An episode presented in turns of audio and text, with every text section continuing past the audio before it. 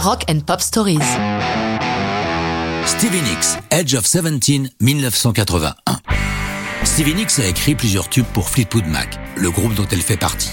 Mais elle ne peut imposer toutes ses compositions, il y a trop de talents créatifs au sein de Fleetwood Mac, il faut laisser de la place aux autres. Du coup, elle a en réserve bon nombre de chansons. C'est pourquoi, après la sortie de leur album Tusk, fin 79, elle se décide à sauter le pas en tentant l'aventure de l'album solo. Comme au même moment elle vit une histoire amoureuse avec le légendaire producteur Jimmy Iovine, elle a toutes les cartes en main pour s'atteler à la tâche. Ce titre, Edge of 17, elle le trouve lors d'une conversation avec Jane, l'épouse de Tom Petty. Elle est du Sud et a un accent très marqué, si bien que lorsqu'elle dit At the Edge of 17, Stevie entend At the Edge of 17, se disant que c'est là un très bon titre pour une chanson qu'elle note méticuleusement. Pensons l'écrire à propos de ses amis Tom et Jane. Mais le concept de la chanson change dans de tristes circonstances. Elle nous le raconte. J'étais en Australie au moment de la mort de John Lennon. Tout le monde était atterré. Même si je ne le connaissais pas, Jimmy, qui avait bossé avec lui, m'avait raconté plein d'anecdotes charmantes sur lui. Du coup, dès mon retour chez moi à Phoenix en Arizona, j'ai commencé à écrire la chanson. Mais à peine rentré, mon oncle Bill a été victime d'un cancer foudroyant. J'étais dans sa chambre d'hôpital lorsqu'il est mort. Il n'y avait là que John, mon cousin, et moi.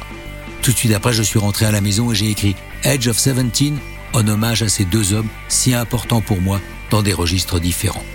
Pour son premier album solo, Belladonna, Stevie est bien entouré puisque pour l'enregistrement entre l'automne 80 et le printemps 81, on voit à ses côtés Tom Petty qui enregistre avec elle Stop Dragging My Heart Around, un duo qui va cartonner, mais aussi des gens comme Don Felder, Don Henley, Roy Beaton et tout le gratin musical de LA. Edge of 17 n'est que le troisième single extrait de cet album solo en février 82. Mais cette chanson si personnelle devient vite l'un de ses classiques qu'elle interprète systématiquement à la fin de ses concerts. Ses fans instituent une tradition avec cette chanson.